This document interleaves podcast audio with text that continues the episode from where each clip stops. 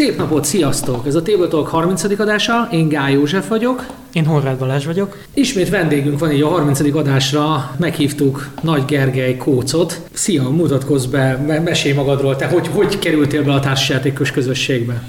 Sziasztok! Hát igazából szinte felidézni. Hát a társasjátékos közösség egy másik dolog, de hogy hogyan kezdtem el a társasjátékokkal foglalkozni, ezt szinte felidézni se tudom, mert tényleg olyan kis gyerekkoromtól kezdve mm. játszottam társasjátékokkal, csak ilyen nagyon gyerekkori emlékeim vannak.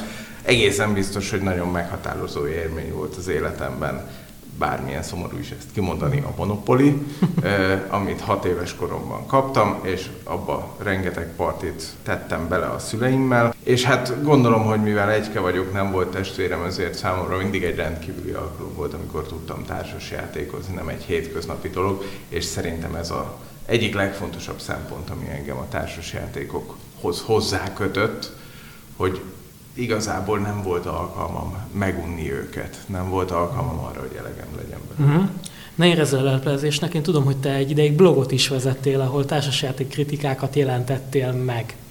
Most ne vájkáljunk egymás módjába, jó?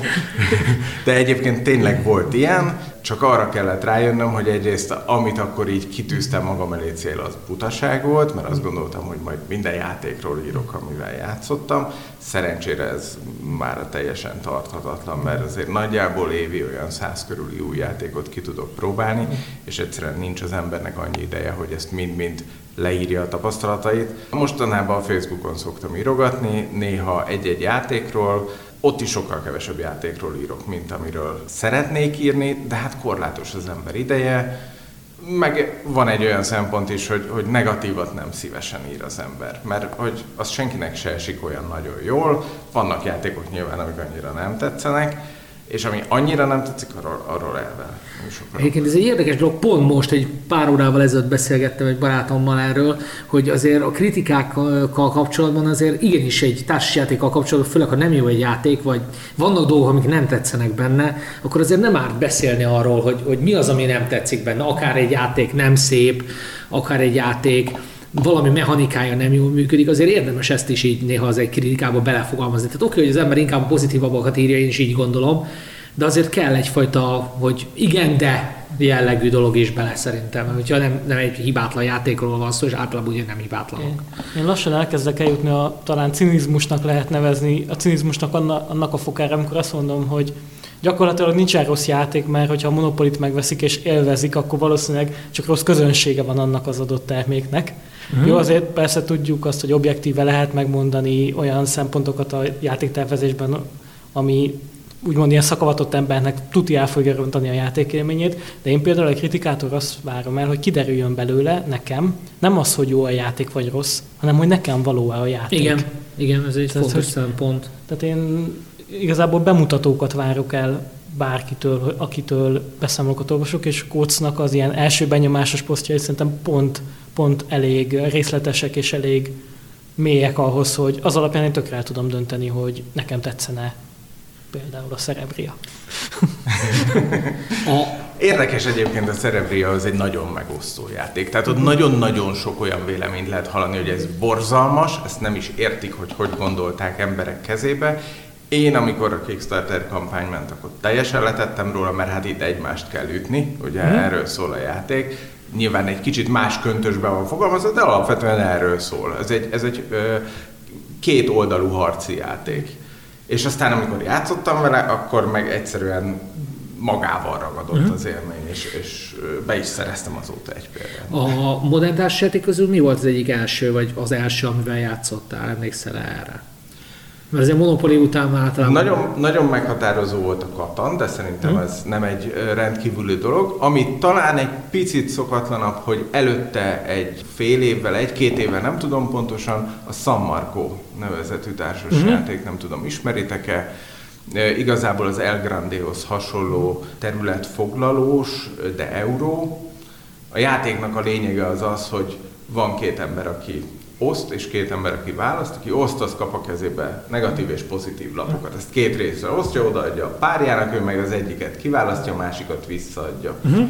És hát nyilván úgy kell elosztani a lapokat, hogy hogy jusson is, maradjon, és mind a ketten lehetőleg jól járjunk vele, aztán van, aki úgy dönt, hogy inkább járjunk mindketten, mert te túl jól járnál vele. És a játéknak igazából a rákfenéje az pont az, hogy ha valaki nem jól osztja el a lapokat, akkor a párja az borzasztóan megerősödik mm. ezáltal. Meg persze azért az is benne van, amit én most már annyira nem kedvelek, hogy a másikat le kell venni időnként a térképről, mert mm. hát a többségi játékok azért erről szólnak, úgyhogy ez a játékom már nincsen meg. De jól ez egy nagyon fontos játék volt. Jól emlékszem, az első ilyen Alea Ravensburger játék a San Marco-nak, ami halványan rémlik a doboza, nem, nem ismertem. Bólogatok. Igen, ugye téged a társasági csoportban elsősorban az ilyen euró, heavy euró, közepes euró, könnyű euró, gyakorlatilag az eurókat így, ismer, így, így szoktad ismertetni, ugye az első benyomásokat be, berakni. Pozitívumként mondom, csodálkozom, hogy Király Józsival még nem alapítottátok meg a Magyar Vitál a fanklubot. Tehát pozitívum, hogy nem alapítottuk. Nem, Nem, nem, Mert ha megalapítottuk volna... Te majd, majd amikor, majd, tudod, tudod, amikor beütitek a 20. Livita, Lassed a játék tulajdonosa vagyok most már című tételt, akkor Arra már... azért várni kell még egy darabot. Nem is tudom, most hol tartatok, 10-nél, 9-nél? 5. Nem, szerintem a, az On Mars lesz a hetedik, de hát... Akkor 10-nél van meg lehet. Szerintem fel tudjuk sorolni. Volt a... Hát ugye a Vinyosszal kezdődött. Galerist. Kamban. Így van. CO2. Galerist. Galerist, Lisboa, Escape Plan. On és az On Mars a hetedik. És Weather Machine, hogyha valaki nem tudná, az lesz majd a nyolcadik. Eszemben pitchelt egy hát meg, meg, a Kambannak is lesz egy remake az EV. Igen, hát volt, láttam én is. Igen, az a... A pitchet az magyarul hogy van egyébként? Mert én ja. megszállottan küzdök a magyar nyelvű Húha. műsorban az angol szavak ellen. A bemutatásnál egy fokkal komolyabb dolog ez, mert gyakorlatilag az egy ilyen rövid, amikor azért mutatsz be valamit, hogy gyorsan elad azt, és meggyőzd a másik felet arról, hogy ő ezt megvegye, a kiadó esetében ugye, hogy kiadja. Uh-huh. Tehát, hogy nem, nem, nem olyan értelemben bemutató, hogy nem a vakvilágba lövöldözöl, hanem tudatosan készülsz hogy én most neked Nagy Gergelynek bemutatom a játékot azzal a célra, hogy te kiadd az én játékomat. Ezt nem demózásnak is hívom, mert demózás általában meg arra megy. Ahhoz a játékosoknak. Igen. Hát gyakorlatilag a másik oldal, tehát a, hogy a filmeknél producer keresése gyakorlatilag. Igen. Tehát az a vonal. Igen. Tehát a kiadó felé való marketingelés, akkor Igen. a pitchelés. Igen. Megírtam egy forgatókönyvet, és akkor producereknek pitchelem, tehát hogy próbálok hozzá egy kiadót találni, de Ele, ugye van erre egy ilyen elevator pitch kifejezés is az angolban, amikor két percben mutasd be az ötletedet. Magyar startup színában használják ezt a kifejezést, és meggyökerezett a magyar slangben a pitch, mint, mint tevékenység, mint szó, nem tudom a jó magyar szót rá. Egyébként ez egy nagyon érdekes dolog, hogy én sokszor használok angol kifejezéseket, meg ugye a társasjátékos környezetben is meg, megragadtak ilyen tipikusan angol kifejezések, amik vagy le lettek fordítva, vagy nem lettek lefordítva, helyesen, helytelenül, stb. Ugye kezdve a jó öreg worker placement amiből lett munkás lehelyezés, bár már ezt is többen vitatják, hogy ez megfelelő-e. Megfelelő mindaddig, amíg tudjuk, hogy miről beszélünk. Szerintem egy elnevezésnek egy célt kell szolgálni, hogy tudjuk, hogy miről beszélünk. Mm. Ha mindenki tudja, hogy a munkás lehelyezés az a worker placement, akkor ez megfelel. Mert az, hogy most le vagy elhelyezed, az már csak egy filozófiai kérdés. Mm-hmm. Igen, fékek és ellensúlyok, fékek és egyensúlyok kit érdekel. Ja, ja, igen, igen, igen. Szerintem kezdjünk bele, mert az a helyzet, hogy Kócit jobban készült, mint mi. Hát e, e, ennyire könnyű dolgunk adással még nem volt valójában, hogy hogy komoly, komoly, komoly készülés történt. Kickstarter. Hát ugye beszélgettünk múltkor a Great War-ról, itt te is említetted Kócit még adás előtt, nagyon örültél neki, hogy van Meeple verzió, tehát nem kell minden áron a minikhez ragaszkodni. Ez, ez valóban egy... Igen, konkrétan azt mondtam, hogy van Meeple verzió a normális embereknek, amit természetesen úgy kell érteni, hogy nyilvánvalóan tök jól tud kinézni egy minis verzió, de én például azt gondolom, hogy ha valakinek nincs kifestve a minis verziója, akkor az úgy még a játékélményből el is vehet azáltal, hogy nem minden esetben egyértelmű, hogy a 86. szürke figura az kié. Ha helyette van egy egyszerű kék bábum, akkor tudom, hogy kék nem az enyém, mert kékkel nem játszok, de tudom, hogy kié. Rendben, akkor játszottunk együtt, mert ezt kékkel szoktam, úgyhogy... Én Nagyon meg, jó. Én meg azzal, ami marad. nem, úgy vagyok vele, hogy fel is írtam még ugye a 7 gamerébe, hogy ha lehet, akkor kékkel, ha nem lehet, akkor bármi jó, tehát igazából nem lényeges. Egyébként a műpülök úgy van megcsinálva, a minik is úgy vannak megcsinálva, úgy tudom, hogy vagy a talpuk szokott színes lenni, vagy pedig ma eleve van egy alapszínük, ami, ami olyan, és ezért nem az van, hogy mindig szürke. De például a Thunderstone quest valóban problémáztam időnként, bár nagyon eltérnek a játékosok karakterminiei, de valóban, amikor így megragadnám a saját karakteremet, akkor rájövök, hogy ó, biztos, hogy jót fogtam-e meg. Igen, mert ott mindig szürke. Ahogy elővezetted, az én tapasztalataim az amerigémekkel azért eléggé korlátozottak, de én is azt szoktam észrevenni, hogy egy talba rakják bele, ami azért lássuk be, hogy a mininek az egész méretéhez képest elég elenyésző, persze, és nem, persze. nem annyira szembetűnő. Tehát nem. én azt mondom, hogy nyilván semmi sem tud felérni azzal, hogyha egy szépen kifestett minivel játszol, de az ilyen játékoknak szerintem minimum 80%-a soha nem kerül kifestésre. Szerintem durvább ez az arány, de értelek. És hát valószínűleg ezért tűnt fel neked a Grateful, mert ugye az övőkenre, az most magam, magamat ismétlem, dedikáltan oda van írva a kis szövegben, hogy ez eurójáték. Ez talán az első, amire kimondják ők, hogy ők csináltak egy eurót. Annak megfelelően adják hozzá a fa műpülöket is. Amúgy gyakran Kickstarter ezzel, vagy mennyire publikus az, hogy... Próbálok lejönni róla.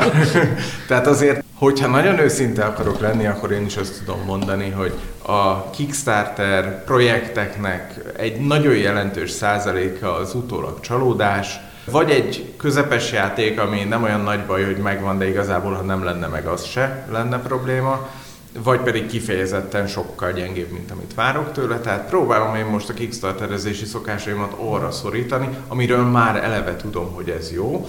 Nyilván például a Lacerda játékok mm-hmm. egy ilyen kategória, abba eddig még nem csalódtam, majd ha egyszer akkor elgondolkozom rajta, de nem látom nagy esélyt, hát előbb-utóbb, el, ahogy szokták mondani, előbb-utóbb minden, minden sorozat megszakad, de reméljük, hogy sokáig megmarad a Lacerda mesternek a magas színvonala. Beszéljük még, nem tudom, itt még hosszú, hosszú lista van mások között, úgyhogy... Én vezetném a sort a Venice-szel. Az, ezek szerint egy olyan játék a te szemszögetből nézve, ami, ami várhatóan jó lesz, mert ugye azt kell tudni erről a játékról, hogy egy a Ragusa nevű már piacon lévő társasnak az ilyen szellemi folytatása, vagy nem is tudom, minek lehetne nevezni, mert ugye különálló játék a Venice meg a Ragusa, de mégis van, van bennük valami közös.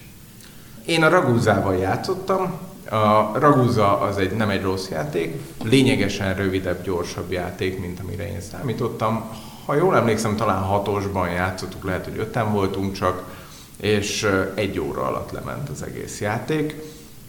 És, egy, és tényleg egy, egy nagyon lájtos eurónak az érzetét adja, amiben egyébként bőven van gondolkodási lehetőség, engem nem fogott meg annyira, hogy ezzel birtokolni szeretném, vagy feltétlenül szeretném. Én, én úgy vagyok vele, hogy a kálság közül én általában azokat szoktam ide felrakosgatni, ami valamilyen szinten megragadott. Általában a legtöbb játékot én azért ezt szerintem mondtam is már a korábbi műsorokban, nem szoktam bekelni, amiket ajánlok. Csak azt javaslom, hogy gyerekek nézzétek meg, hát ha nektek megtetszik, mert mit szép, szép grafikája van, érdekes mechanikája van, olyan tervezője van, akire esetleg sokan szeretnek, tehát ebből a szempontból teljesen random a dolog. Én úgy szoktam fogalmazni, hogy már az is nagy befektetés valakitől, hogy végignézze egy Kickstarternek a kampányát. Tehát, hogy az is el lehet tölteni szerintem simán egy 10-15 percet, azon csak végig tekered a kampányoldat, hogy jó, az most micsoda. Én ezt a Kickstarteres körképszegmens mindig arra szoktam csak használni, hogy felhívjam olyan játékokra a figyelmet, aminek érdemes legalább végig tekerni a kampányoldalát, nem csak megnézni a borítóképet, videót, aztán kattintani a következőre, mert olyan szintű dömping van, hogy, hogy van, amilyen fajta szűrő kell. Igen, igen. Hát a Venice-ről azért annyit említsünk meg mindenképpen, hogy Dávid túl vagy oh. magyarul Turci Dávid az egyik tervezője. Nagyon, hát... nagyon ügyesen csinálja, hogy minden egyes játékon szerintem, vagy hát a többségén rajta van az A betűn az ékezet dobozon. Tehát, hogy figyel arra még, hogy a magyar... Hogy, hogy a magyar helyesírás szerint. Aha, Igen. aha. Igen. Hát ő, ő egy nagyon termékeny magyar társasjátékszerző, együtt dolgozik a Minecraft-től kezdve a Board and Dyson át. Hát sok helyen megjelenik a neve. Tehát... Igen, nem tudom publikus információ-e, de például Kanban új verziójának is a szólómódját ő fogja. Igen, én, hallottam én szólómódokat, egy... nagyon dolgozgatja. Igen, egy igazi szóló specialista, Igen. szerintem lassan. Meg uh, itt még erről a listáról nekem hivatásból meg kell említenem a Five Minute Mystery-t. Általában vagy, vagy az ilyen elmélyülős tematikus játékokat szeretem, legyen euró vagy ameri, amiben tényleg úgy bele lehet élni magadat, vagy az ilyen könnyedebb szórakozásokat, és a Five Minute Dungeon Aha. az egy, szerintem az egyik a real-time cop az különösen az én kedves műfajom, a Magic Maze-től kezdve a, most a Magic Maze és a... Escape esetleg? Igen, az kicsit túl régi az én fiatal, mm. friss tojásból kibújt gamer fejemnek, de egyébként igen, vagy például most így hirtelen nem tudok megemlíteni másik real-time kopot, mint a Five Minute Dungeon-t, mm-hmm. ami egy ilyen nagyon-nagyon pörgős, vicces, nagyon jó termék szerintem, és annak van most egy ilyen folytatása Kickstarteren a Five Minute Mystery, ahol nem fantasy mi a jó szó, paródia ellenfeleket kell legyőzni, hanem ilyen kis nyomozós játékot kell játszani a múzeumban. De nagyjából ugyanaz a premissza, hogy vagytok akárhányan nyomozók, és akkor lapokat kell kijátszani, csak itt azért csavartak egyet a történeten ahhoz, hogy más legyen, mint a Five Minute Dungeon. Szóval a Five Minute Mystery, hogyha valós idejű kooperatív játékot szeretnétek, ahol mint, mint az ilyen szabaduló szoba gyakorlatilag, akkor csekkoljátok le. Jó, én elrettentésül megemlíteném a Museum Deluxe Edition. Ezt azért elrettentésül, mert szerintem a játék az biztos, hogy nem rossz, ráadásul az közmegegyezés tárgyát képezi, hogy nagyon szép Vincent Dutré grafikáival. Viszont, hogy kioszták ezt a Deluxe edition ahol a legolcsóbb ár az úgy néz ki, hogy 55 euró, és ez azt jelenti, hogy majd én elmegyek a boltba, megveszem az alapjátékot, és kérem szépen a Kickstarter extrákat 55 euróért. De ha teljeset kéred, az 150 euró. Hát most már nagyon elkezdenek elszállni az árak, egyébként én is azt figyelem meg, hogy egy standard játék ilyen 60-70 eurók fele már simán kocog, és a deluxe, vagy nem is deluxe, de az ilyen, mit tudom én, a igen, gyakorlatilag a deluxe verziók már ilyen 100, és akkor még a Collector's Edition az még egy 30 euró, és akkor így megyünk fölfele, és tényleg így 150 eurókért simán izé, kocognak a játékok, tehát 50 ezer forint egy társas játékért, a basszus, hát azért az egy elég húzós tétel már. Még jobban, még több energiát kell abba fektetni, hogy utána járjuk pontosan az micsoda. Igen. Igen, kifejezetten. Nekem egyébként a szememet itt a Car Wars 6 Edition szúrta meg, pláne Steve Jackson neve miatt. Ez a Steve Jackson Games kiadásában készül? Így van, így van. Ők hozzák ki. És ha jól láttam, ez igazából egy ilyen kétfős, Aha. régebben kettőfős, most már négyfős verziója is lesz, és egy ilyen harci autóverseny, ahol egy autóverseny közben még lövöldözni uh-huh. is kell egymásra. Nekem megvan a Russian Crash, bár kipróbálni még nem próbáltam ki, de az is gyakorlatilag ugye ilyen Destruction Derby per Wipeout vonalat képvisel, nem tudom, játszottatok ebben nagyon régi számítógépes játék volt, ahol tényleg egymást lövöldözős, verekedős autóversenyek voltak, és ezért így néztem, hogy a Steve Jackson, ezt rá, én magam is rá fogok erre nézni, bár szerintem most, hogy frissen beszerzek egy Downforce-t, nem hiszem, hogy, hogy, hogy újabb autóversenyzős játék az most el fog férni a polcon már. Minden esetre a kereskedőkép lezárásaként annyit említenék meg, hogy ahogy ránézek erre a listára, azt látom, hogy nagyon sok az ilyen folytatás. Uh-huh. Tehát, hogy kicsit, mint a mozifilmek esetében is, ugye vannak erre statisztikák, most fejből nem fogok adatot mondani, de nagyon kevés az eredeti forgatókönyv, hanem inkább az adaptációban, vagy a meglévő franchise-oknak a továbbvitelén dolgoz, dolgozik, főleg a hollywoodi gépezet. Hát ez biztonsági játék miatt, ez főleg azért van. Egyébként a listáról, ha van egy, ami lehet, hogy támogatni fogok, az a Roll to the Top. Uh-huh. Nem tudom, ismeritek-e, ez egy nagyon-nagyon egyszerű roll and write játék, ami uh-huh. arról szól, hogy mindenféle dobókockád van, amit ismerünk a szerepjátékokból D4-től D20-ig, de nem mindegyikkel dobsz mindig, hanem az folyamatosan nő vagy csökken a számuk, a játékosok dobnak egy kockát, ami egyrészt meghatározza, hogy hozzáraksz egy kockát a készlethez, vagy kiveszel belőle, és utána az éppen soron lévő játékos dönti el, hogy melyiket rakja hozzá, vagy veszik ki. És van egy szép kis táblázat, ahol fölfele kell építkezni a számokból, annyi az egyetlen szabály, hogy minden szám fölé egy legalább ugyanakkor a számot kell írnod. Uh-huh és aki előbb be tudja telíteni a papírját, borzasztó egyszerű, borzasztó gyors, és meglepően jó mulatság. Úgyhogy én ezt kifejezetten ajánlom, ráadásul laminált lapokkal jön, szemben a legtöbb roll and write a többség ugye ezt favorizálja. Igen, a, a laminált lap az most már nagy, ért, nagy érték, hogy, hogy, hogy ebben gondolkodnak. Tehát nem azt mondják, hogy na itt van egy vastag pontozó füzet, mert akik rákhatannak, azt bedarálják villámgyorsan, hanem laminált lap, aztán majd törölgetett.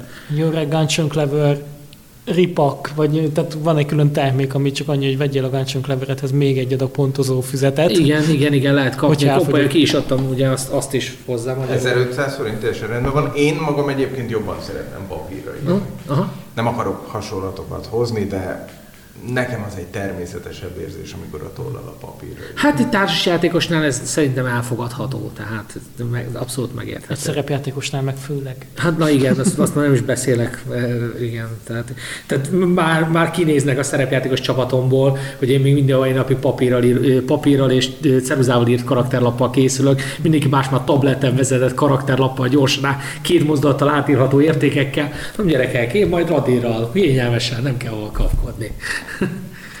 Látszik, itt vagyunk november végén, a fe... mit november végén? Már december Már elején december elején vagyunk, már leesett az első hó is. A vége van novembernek. Igen. És de a KS ez továbbra is pörög, és hát a társasjátékpiac is idén az pörgött, ahogy kell. Itt Kóz gyakorlatilag hozott nekünk egy kis menüt abból, hogy ő ebben az évben, főleg gondolom eszemben, milyen játékokkal, nem csak eszemben? Annyira nem csak eszem, hogy én nem voltam eszemben. Aha. Az olcsó megoldásokban utaztam idén. Társasjátékok ünnepe, a Kecskeméti társasjáték találkozón töltöttem el egy hétvégét, meg ahol adódott lehetőség különféle rá, rá, rámozdult a játékokra. De ez egy nagyon helyes dolog, ezt így kell csinálni. Szép, szép hosszú listát kaptunk itt, nem fogunk az egészen végigmenni biztosan, mert akkor három órán keresztül ülnénk itt, és ránk esteledne. Viszont meg szeretném így nyitásból említeni az alacsony súlyból Wolfgang Vars legújabb két játékát, ugyanis Wolfgang Vars idén is kitett magáért, ugye a Blue Banánával, tehát a kék banánnal, amit a Pojatnék, és a Subtextel, amit meg a Kompolya adott ki magyarul, úgyhogy ráadásul ezek meg ők ki is jöttek magyarul, úgyhogy ti magyar formátumban is tudtok vele játszani, kedves hallgatók. Nem tudom, Tudom, hogy... a, a kék banán is megvan már magyarul. Bizony, nem, bizony, már ki volt Annyira, hogy a Piatniknak a társasjátékos fiesztáján is ott volt már, az azt hiszem még szeptemberben volt, és akkor is ott volt már, és nagy meglepetésemre a BGG-n ehhez képest 20 darab értékelése van a játéknak, tehát még nincs is számított pontszáma, annyira kevés az értékelése. Tehát nagyon-nagyon hamar kijött magyarul. Egyébként ez a játék nekem nagyon tetszett. 10 perces játék, gyorsasági játékról van szó, kártyákat kell fölkapkodni, az ilyen játékokat én mindig utálom, de ezt nem. Mert általában ezek a játékok úgy működnek, hogy egymás kezéből kitépjük a kártyát, és igen, Így. hamar mind a kettőnknek jut egy fél kártya, Meg kis egyszer még, alól. egyszer még le lehet pontozni, de a következő játék már macerássá válik ezzel a leosztással. Ez a játék viszont olyan, hogy nagyon kell gondolkodni, mielőtt fölveszel egy lapot, hogy melyik lapot is veheted föl, mert a játéknak az az alapja, hogy minden, van benne 8 darab tárgy, és mindegyik tárgynak egy természetes színe, és az összes kártyán a tárgyak, vagy élőlények adott esetben, azok nem a természetes színükkel, hanem egy másik színnel találhatók meg, és a kártyát megfordítjuk a túloldalán, az a tárgy van, aminek az előző oldalon lévő szín lenne a természetes színe, abban a színben, ami a másik oldalon lévő tárgynak lenne a természetes színe. Ez talán így kicsit bonyolult, hogy mondok egy példát. A kosárlabda narancssárga, a cilinder fekete, tehát akkor a kártya egyik oldalán mondjuk van egy narancssárga cilinder, másik oldalán meg egy fekete kosárlabda. Aha. És te látod az egyik oldalát a kártyának, a narancssárga cilindert, és ebből tudod, hogy narancssárga az kosárlabda, tehát kosárlabdát kell gyűjtened, és a cilinder az fekete, tehát fekete dolgot kell gyűjteni. Tehát két olyan dolgot gyűjtesz, amit nem látsz, Aha. csak asszociálni kell rá, ami meglehetősen me- nehéz, és a tapasztalatom az az volt, hogy nem tépkedjük ki egymás kezéből a kártyákat, hanem valaki előbb rájön, hogy hopp, ezt föl lehet venni. Erről nekem azok a pszichológiai tesztek jutnak eszembe, ahol felvillan a kék színnel az, hogy piros, és akkor meg kell mondanod, hogy melyik színt látod. Igen, igen. Nem tudom, ti töltöttetek el ilyen tesztet? Hasonlókat, csinál, hasonlókat csináltam már, igen. Szeret, szerettem az ilyenekkel szórakozgatni, úgyhogy nekem, nekem ez bejött. Én ugye nem játszottam a kék banánnal, de valóban egy ilyen érdekes koncepció volt. És ráadásul nagyon látványos a doboza, hogy nagyon szín, színjátszó, ugye egy kék banán van rajta, nem túl meglepő módon, de, nem tudom, valahogy ilyen így hívogató az a doboz, tehát ilyen nagyon, nagyon Szóval szerintem ez egy nagyon egyszerű ötlet, de nagyon jól tud működni. Szemben a másik játékával Wolfgang Vásnak, ami nekem nem nyerte el a tetszésemet, ez a subtext. Ugye ez arról szól, hogy egy játékos fölhúz egy feladványt, megpróbálja lerajzolni, de közben a kártyáját, amin a feladvány volt, azt belekeveri a néhány többi kártya közé, és az összes többi játékos is kap egy kártyát ebből a kupacból, tehát egy valaki ugyanazt fogja Így rajzolni, van. mint ő. És ezt és kell kideríteni. végén mindenki megtippeli, hogy melyik két rajz. Ugye azt tudjuk, hogy ki az, aki a lapot húzta, de ki az, aki ugyanazt rajzolta, mint a lapot húzó. És igazából a játéknak a trükkje az az lenne, hogy valami olyan rajzot rajzoljál, amiből te rájössz, esetleg az is, aki még ugyanazt rajzolta, rájön arra, hogy ti ugyanazt rajzoltátok, de a többi játékos nem. És a tapasztalatom az az volt, hogy nagyon nehéz ilyen rajzokat csinálni. Uh-huh. Tehát nekünk ugye itt mindenki pontot kap, aki eltalálja, a játék azt hiszem, hogy 16 rajzig tart, és a győztesnek 14 pontja volt. Tehát a legrosszabb uh-huh. eredmény 12 pont, tehát majdnem mindig eltaláltuk, és ezért nem volt igazából olyan nagy munka. A, gyakorlatilag én úgy fogalmaztam meg, hogy a subtext az egy Pictionary-be oltott Dixit. Uh-huh. Tehát, hogy gyakorlatilag ugyanúgy dixiteztek, csak magatok rajzoljátok hozzá úgymond a képeket. Én láttam ezt a játékot, effektíven nem próbáltam ki, de, de szabályt elolvastam, megnézegettem a kártyákat, stb. stb. Nem annyira harsány, mint a kék banán kinézetre. Játékélményben viszont szerintem nekem a kettő közül ezt tetszene jobban. Tehát, hogy én inkább ezt ülné, e, ehhez ülnék le inkább játszani. Viszont azt kell, hogy a Wolfgang Vás nagyon brutálisan nyomta az elmúlt három évet. Tehát Kettőt. Kettőt, pláne.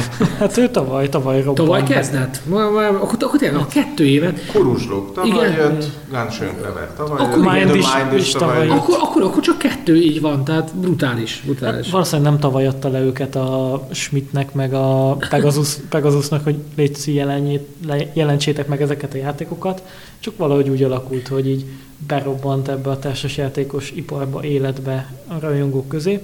És ha már megemlítettétek két játékát, akkor gyorsan hadd egészítsem ki másik kettővel, ami meg engem érdekel. Mm-hmm. Az egyik a, az új nagy dobozos játéka, ami eszembe, eszemben jelent meg. Szerintem konkrétan még angolul se lehet kapni, nem az, hogy magyarul. Ez a Taverns of Tiefenthal, Tiefenthalnak a kocsmái Aha, aha. És gyakorlatilag itt a pakli, ugyanúgy, ahogy a kuruzslókkal ugye a mm, mechanizmust dolgozta fel, a Tiefenthal kocsmáiban pedig a pakli építésen dolgozik egy kicsit. Közben még ilyen kocka dice drafting, mi az magyarul, kocka draftolással is moduláris táblával, tehát az tényleg egy ilyen kicsit mi a jó szó, ilyen szaftosabb, mélyebb játéka lesz, nem, nem a parti vonal, hanem a kuruzslók vonal abból várható jövőre. Talán a kompany ezt is kihozza, meglátjuk milyen lesz a fogadtatása. Hát azon is múlik, hogy melyik kiadó fogja ugye megjelentetni. A másik pedig, hogy Wolfgang Vás összeállt a robbanó cicák készítőivel, és csinálta közösen egy játékot.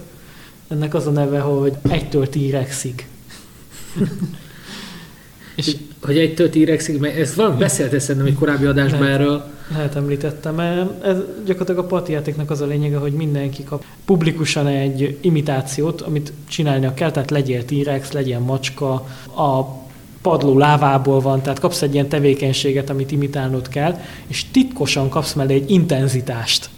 Egytől tízig, hogy most te egyes szinten legyél T-rex, vagy tízes szinten legyél T-rex. Hogy kicsit legyél T-rex, vagy nagyon és meg kell találnod a párodat, aki nem ugyanazt csinálja, mint te, hanem ugyanolyan intenzitással csinálja a dolgot, mint te. Nem tűnik egyszerűnek.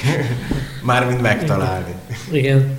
De azért akkor ez egy, ez egy inkább ilyen, nem feltétlenül asztal mellett nem, ülős. abszolút nem. Ez felállós, ugrabugrálós, hangos, mert hogy nem kell csöndben maradni, kiadhatsz hangokat is. Ez a... Tehát, és egy nagyobb társaságra. Igen, igen. Tényleg parti, parti játék. Van kettőtől hatig, és ketten kooperatívan kell játszani a játékot, és állítólag nagyon nehéz. Kifejezetten nehéz a kétfős kóp verziója. Hát ez a Trauto burrito vonalán, ahol ugye egy plüss burritóval dobáljuk egymást az asztalnál, hogyan, hogyan mond, szokták mondani, kidobósba oltott kártyajáték után nem, nem is vártam mást az Exploding. Ugye az Exploding Kittens az már, már a kiadónak a neve, nem csak a játéknak a neve.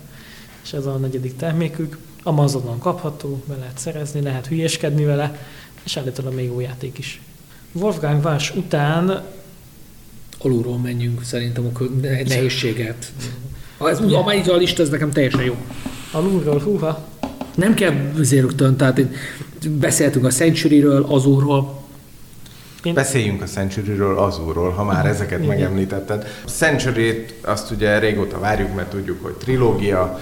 Én az első részt nagyon szerettem, a második részből kiszerettem, de a harmadik rész a bemutatók alapján úgy éreztem, hogy nagyon jó lesz. A gyakorlatban meg aztán azt tapasztaltam, hogy nem rossz, de azért annyira nem is jó. Uh-huh.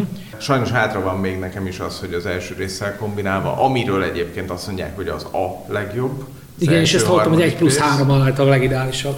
kombinációja. Ami nekem annyira nem tetszett, hogy a hármasban, hogy az egyesben ugye azért a főhangsúly a cserélgetésen van. Így van. A hármasban sokkal inkább eltolódik a termelés felé, és az engine building az nem a hogyan tudod jól egymásra építeni a különféle akcióidat irányban működik, hanem tudsz olcsóbbá tenni akciókat, és kevesebb workerrel végrehajtani. Itt a költség az nagyjából az, hogy hány workerrel hajtod végre az akciót, tudsz olyat, hogy kevesebben hajtod végre, tudsz olyat, hogy kicsivel több jutalmat kapsz érte, ami számomra kevésbé szórakoztató, mint vártam. Én majd azt várom, hogy ebből is legyen gólemes, és akkor talán ránézek. Azt, azt olvastam a második résznél, most jön ki a gólem, valahol, valahol láttam a bejelentést róla, Így van. úgyhogy meglátjuk. Azul, Nyári pavilon. Én, én azt olvasom róla, meg azt hallom róla, hogy megüti. Ugye a második kiadás a Szintről. szintről Szintről végcsodája, az nagyon sokaknak csalódás volt a, most már talán lehet mondani azt, hogy klasszikusnak klasszikusok közé bevonult első, első kiadás mellé, és én mindenkitől azt hallom, hogy az, a nyári pavilon az viszont megütötte a klasszikus azulnak a szintjét. Sőt, Érdekes egyébként nekem a második rész is nagyon tetszett, kifejezetten tetszett. Abban a játékban egy komolyabb taktikai, stratégiai mélységet láttam, mint az elsőben. Ugye azzal, hogy mozgatod a kis üvegmesteredet az oszlopok fölött, és mindig csak a tőle jobbra lévőkbe pakolhatsz föl üvegeket, ugyanakkor egy akció visszamenni az elejére. Ez egy nagyon komoly döntés, hogy mikor fogsz visszamenni az elejére, és inkább leraksz egy kicsivel kevesebb, nem annyira értékes dolgot a végére, de akkor megmarad az akciód, és nem kell visszamenned, vagy visszamész, és akkor egy hasznosabb akciót tudsz csinálni. Ráadásul a pontozása is ugye nagyon érdekes az, a szintrának azzal, hogy igazából hátulról előre fele kellene megoldani valahogy, ami pont ellentétes azzal, ahogy az üvegmesteredet mozgatod, hogy hátulról előre fele nem tud haladni szegény. Nekem, nekem ez is tetszett. Most visszatérve a Summer Pavilonra, a legfontosabb, ami teljesen egyértelmű, hogy hosszabb lesz a játék. Azért lesz hosszabb a játék, mert a, azul egyben is és a kettőben is van egy körökre osztott draft rész gyakorlatilag, amikor fölvesszük a köveket. A Summer Pavilonban viszont az építkezés is körökre osztott, aminek az oka az nagyon egyszerű, ugyanis vannak kis helyek, kis lukak a tábládon, amit ha teljesen körbe raksz, akkor fölvehetsz érte bónuszköveket. Uh-huh. Egy bónusz karikáról, ahova mindig ki van rakva, nem tudom, 12 kő, vagy 10 kő, vagy valami ilyesmi, és abból 1-2-3-at fölvehetsz. És ott nyilván nem mindegy, hogy milyen sorrendben jutunk hozzá a felvételi lehetőséghez, de azzal, hogy az építés is körökre van osztva, értelemszerűen megnő a játékidő. A játéknak a élménye a számomra nagyon hasonló volt az egyes azuléhoz, és azt gondolom, hogy egy, egy picit inkább a hosszabb távú tervezés fele tud elvinni. Azzal, hogy félrerakhatsz négy darab követ, amit következő körben fogsz tudni használni. És ráadásul, ami még nagyon érdekes benne, hogy minden körben van egy Joker kő, amit a saját színének is, de bármilyen más színnek is felhasználhatsz abban a körben. Az azul egyik nagy plusszának én azt látom, érzem, hogy tök jó érzés a kezedbe fogni azokat a csempéket. És az érdekelne, hogy a hosszú korka után a rombusz az hogyan viszonyul az eredeti klasszikus négyzet csempéhez, így olykor fogdosod őket játék közben. Hát ugye tapintásra ez teljesen Igen. ugyanolyan, mint az első. Én szerintem a benne lévő anyag is nagyjából hasonló, de ez egy picit nagyobb és laposabb. Jó. Azt tudom elmondani, hogy amikor odaértünk a társasjátékok ünnepére, reggel ezt szerettük volna kipróbálni, és meg is kértem valakit, hogy foglalja le nekem a játékot, hogy perc múlva odaérek. Mondta, hogy jó, jó, aztán odaértem, nem volt lefoglalva a játék, kérdeztem, mi van. Ó, hát a, akik itt a játékmesterek, azok kisajátították maguknak. Ez most ez a kisajátítás ez úgy nézett ki, hogy az egyikük az könnyékig benne a zsákba. Markolázta a csempényt. Masszírozta a csempényt, mert jó érzés volt. Tehát szerintem nem rontották el nagyon. Hát egy kis, kis kézmasszázs az biztos hasznos, igen. Egyébként néztem, nagyon, nagyon szép játék, kicsit ilyen világosabb, mint, a, mint az eredeti azul. Úgyhogy egyébként nekem tetszett a szintre, én kétszer játszottam eddig vele. Tényleg én azt éreztem, hogy jóval stratégiai. Nekem nagyon absztrakt volt a, az alapazul, és nem is tetszik annyira a szintre egy fokkal jobban tetszett, akkor lehet, hogy érdemes ebből a Summer Pavilionnal egy, egy próbát tennem, hát ha ez, ez, ez be fog jönni. Tematikusabb lett azzal, hogy van egy üvegmester? Nem tudom, lehet, hogy nekem ilyen perverz örömöket okoz, hol cukorkákat rakosgatni. Én meg folyton attól félek, hogy lenyelem őket. Tehát, hogy így gyakorlatilag... Hirtelen szállba veszed, egy gyerek, és akkor úgy, nem, nem tudom, nekem tetszett ez a stratégia, hogy töltöd, töltöd, és akkor ugye kidobod, hogyha már mind a két oldalt feltöltötted, meg ez a pontozás egy kicsit ilyen vad, de ne, nem tudom, nekem tetszett. Tehát nem azt mondom, hogy nagyon tetszett, tehát még mindig nem tartok ott, hogy feltétlenül vennék egy szintrát, de olyan, olyan valahogy így, így jobb, jobban, jobban átjött az élmény, talán így ezt mondanám. Egyetértek, nekem sincs szintrám. Egyes azulon megvan. Hát a mi háztartásunk pedig szagradás, úgyhogy... Az, most már azon is van, úgyhogy, úgyhogy ez most már abszolváltam ezt a tételt. Nagyon tetszenek benne a kockák, csak mindig az olyan vagyok, hogy kicsik. De muszáj, mert az egész játék sokkal nagyobb lenne. Tehát... De számold meg, mert a miénkben egyáltalán piros volt. Jó, majd belenézek. Nekem a, mi az a roleplayeremben egy kevesebb piros volt, viszont képzeld, a kiadó küldött nekem. Nagyon aranyosak voltak. Ez egy ilyen jó szolgáltatás. A legtöbb kiadó, ezt ilyen szolgálati közlemény, hogyha valami elveszik a játékotból, több van, kevesebb van, tönkre megy, írhatok egy e-mailt, akár a boltnak, ahol megvettétek, akár konkrétan a kiadónak, és általában térítés. Szoktak tudni is elnégyíteni, így van. Konkrét kiadók megnevezésen nélkül. Engem az érdekelne nagyon, hogy látom itt a Magnificentet a listádon, a Trickerionnal együtt. Ugye Minecraft munkatársaként én nyilván elfogult vagyok a Trickerionnal szemben, és amit a Magnificentből láttam, az annyi, hogy kicsit hasonló a, a téma, úgymond a felütés a játéknak, hogy ilyen bűvészek vagyunk, akik sókat csinálnak, és azzal próbálnak érvényesülni. És ettől a tematikus hasonlóságtól eltekintve egyébként játékélményemben milyen a Magnificent? Igazából jelentősen eltér a két játék egymástól. A Trickerionra mondhatjuk, hogy egy kifejezetten heavy játék. Most néztem, hogy 4,61-re van értékelve. Ami szerintem talán egy picit túl nehézre értékel, tehát én szerintem vannak ennél nehezebb játékok, amik kisebb súlyan rendelkeznek végén, de erre is teljesen jogosan jár az 5 pont az ötös skálán nehézségben. A Magnificent az pedig egy sokkal lightosabb, az egy olyan hármas súlyú játék, és elvileg ott nem is tudom, hogy ki van-e mondva az, hogy te csak bűvész lehetsz, hiszen ugye a Trickerionban ott kifejezetten valamilyen típusú bűvész alakítasz. A Magnificentben inkább egy cirkusznak egy előadója Aha. vagy, és valamilyen cirkuszi számokat adsz elő. A két, két dologra épül a Magnificent, az egyik a dice drafting, gyönyörű szép átlátszó kockák vannak benne, azzal engem mindig meg lehet venni, a Sagradához hasonló, csak normális méretű, ezért látszik a szín is, nem csak a pöttyök. Ó, már rögtön érdekel, figyelek. Ez az egyik, a másik pedig egy tetrises rész is van benne. Na, Józsit elvesztettük. A, a játéknak egyébként az egyszerűséget jól jelzi az, hogy összesen három darab akció van benne. Aha. Fölveszel egy kockát, kiválasztod, hogy a három akcióból melyiket szeretnéd végrehajtani, kettő akciónál számít a kocka színe, minden esetben számít a kockának a pontjainak a száma. Ami még nagyon jó pofa ötlet, és ezt eddig nem láttam máshol, hogy fejlődnek az akcióid, egy körben négy akciód van, három körből a játék, és hogyha ugyanolyan színű kockákat veszel el, akkor azok összeadódnak. Tehát elveszel egy négyes zöldet, az egy négyes zöld akció. Utána elveszel egy hármas zöldet, az már egy hetes zöld akció. Aha. És végén elveszel egy hatos zöldet, akkor az már egy 13-as zöld akció lesz. Tehát szépen lehet őket egymásra halmozni, plusz még van egy Joker színű kocka is, amit bármilyen korábbi színű kockával össze lehet vegyíteni, lehet összegezni, viszont minél nagyobb a legnagyobb összeg, amit egyszínű kockákból ki tudsz hozni, annál több pénzt kell fizetned a kör végén.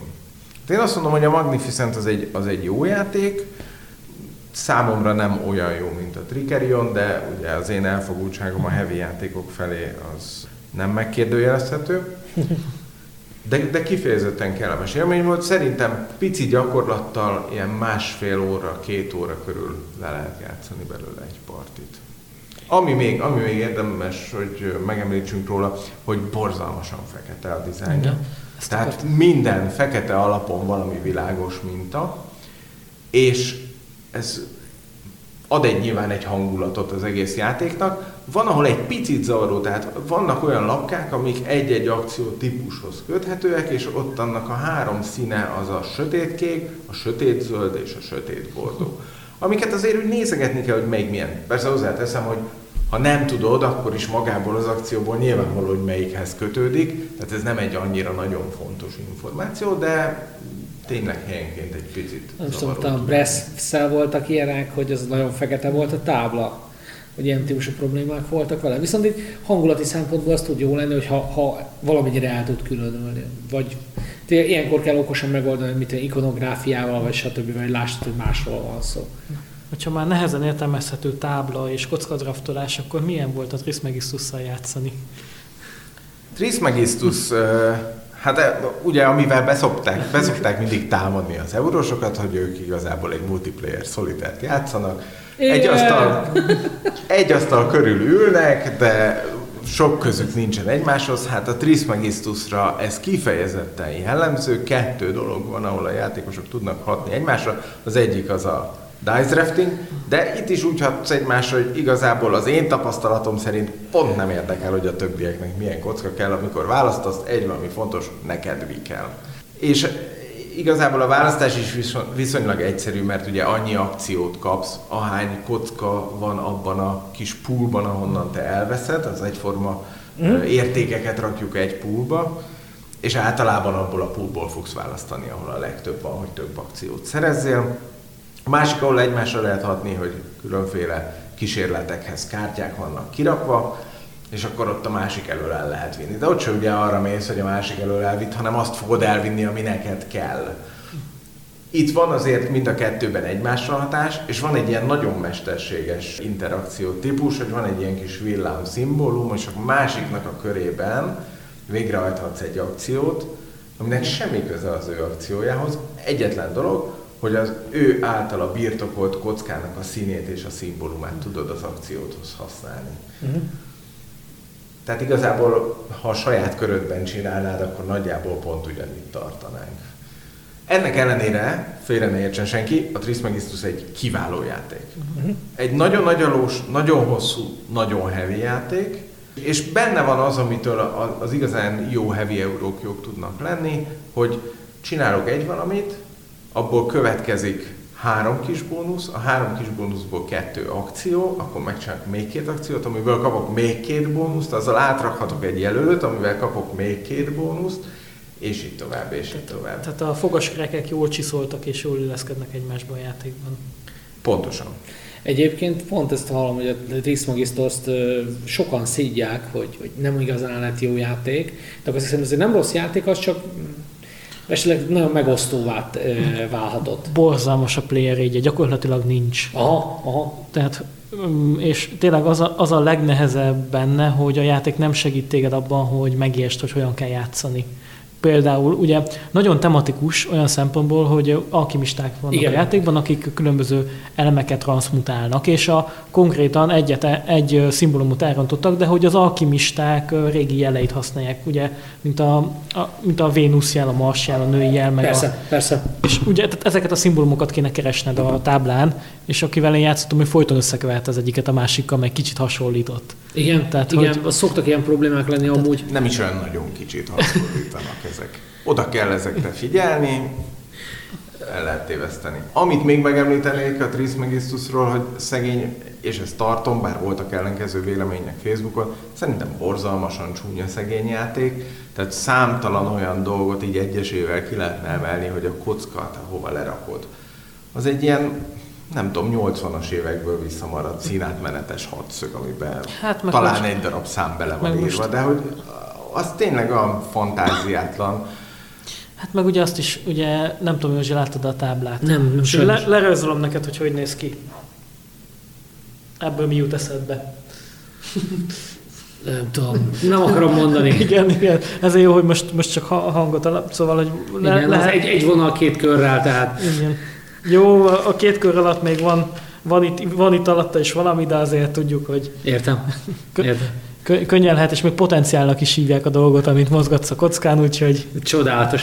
Egyébként néztem a borítóját, szerintem annyira nem, nem ronda a borítója, de lehet, hogy a meg a többi komponens az igen. Szóval elég, én azt hallottam, hogy eléggé megosztó részben, a kinézete részben a játékképe miatt a Trismegistus. Ellenben Alexander Pfister az egy kedvenc társjáték tervezőm, például a Sky szigete, de a komolyabb játékozó Mombasa is ugye az ő munkája. Egy új játékot hozott ki a piacra, Marakaibót, és eddig vala, akárki játszott vele, én még nem játszottam, akárki játszott vele, imádta. Nem tudom fel, neked. máshogy tenném fel a kérdést. Nagyon-nagyon szerettem a nagy western utazást, szeretni fogom el a Maracaibo-t. Nem kizárt. nem kizárt. Én akkor tessék, én mondok egy kicsit rosszat róla. Összességében azt szeretném előre leszögezni, hogy nem tartom egy rossz játéknak, de az én várakozásaimat messze alul múltam. Aha. Három játékból úgy érzem, hogy vannak elsősorban összeollózva az ötletek. Ez a három játék a Great Western utazás, bár ez a legkevésbé jellemző, pakli építés ö, nincs benne egyáltalán. Ott van benne a Mombasa nagyon jól felismerhetően, ugyanezzel a megyek előre egy trekken, ami nem az enyém, de szerzek azon a trekken valamennyi, tehát hogy bocsánat, próbálom összerakni értelmesen.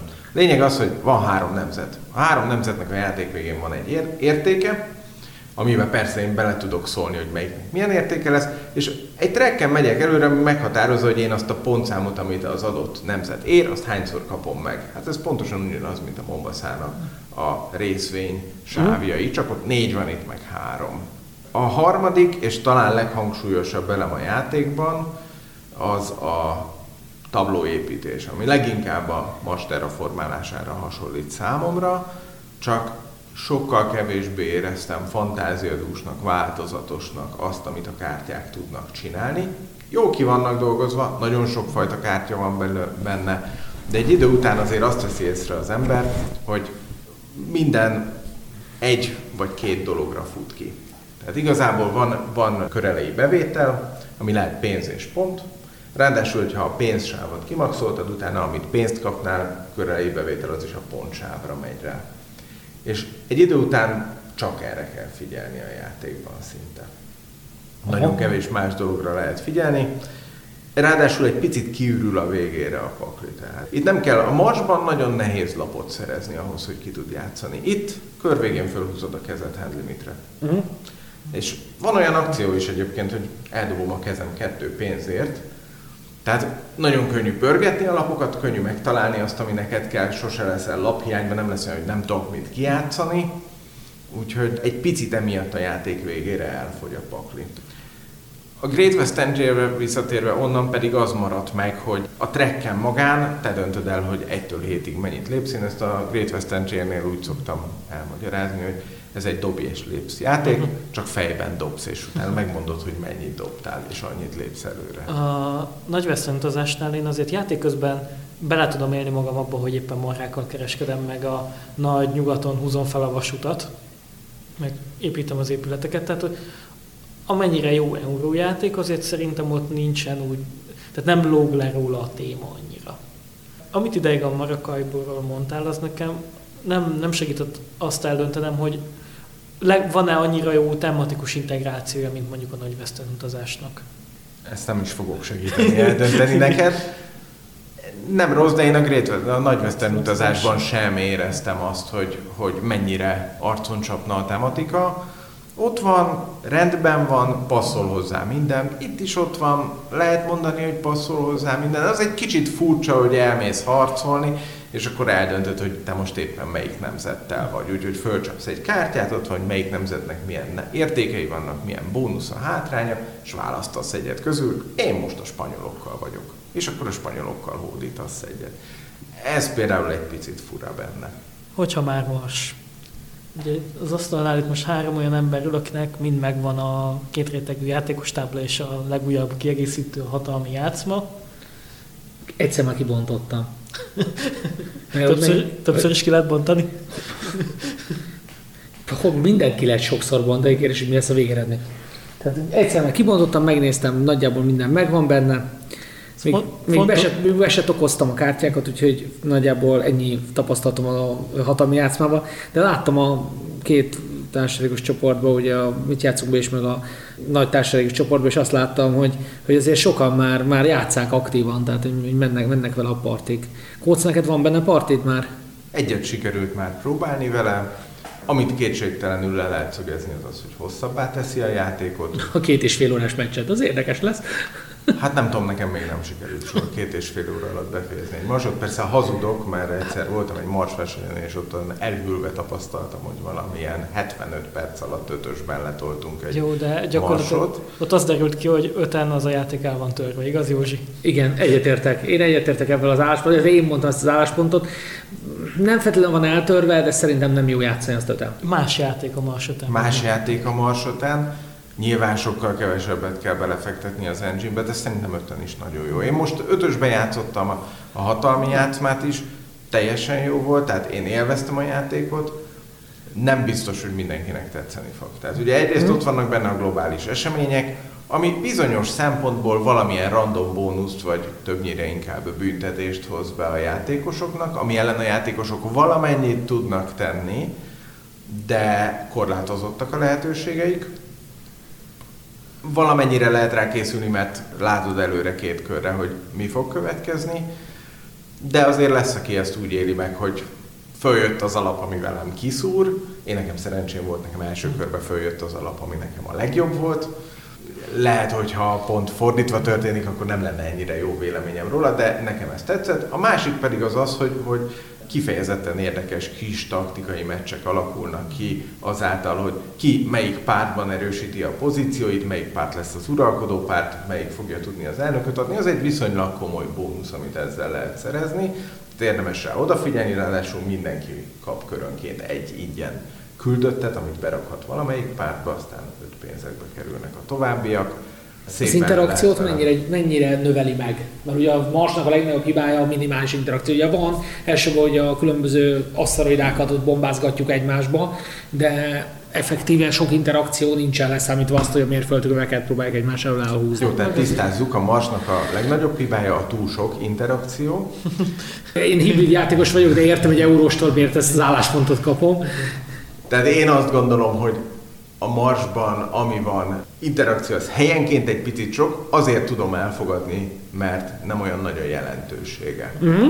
Mert nem lehet teljesen tönkre zúzni egy másik embernek a játékát, hanem picit meg lehet nehezíteni. Ráadásul ugye azért az, annyi általában van korrektség az emberekben, hogy azt mondják, hogy jó, hát eddig a három meteoritot kaptál az arcodba, akkor most nem tőled lopom az acélt, hanem a Bélától. Uh-huh.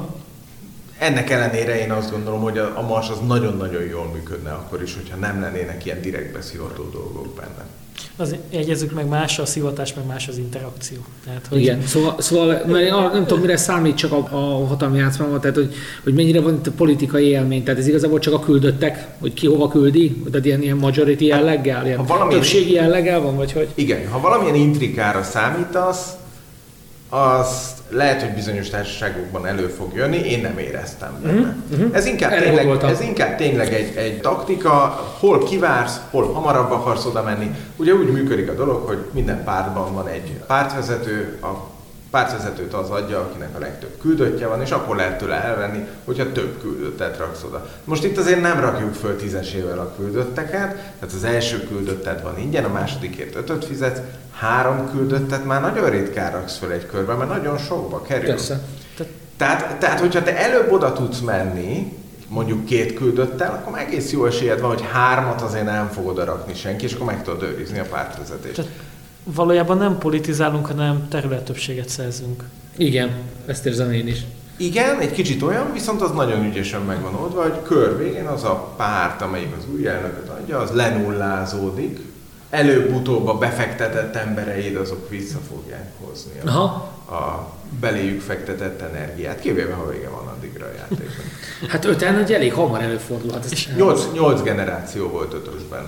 Aha, az egy standard, körülbelül annyi szokott lenni, igen. Mert Hát én inkább a 6 hetet tartom jellemzőnek. kezdetekkel, igen.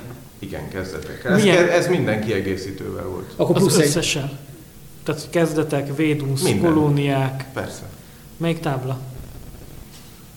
Jókat tudok kérdezni, Hellás. Az, az, amelyiken a déli sark van. Aha. Az a szem Hellás.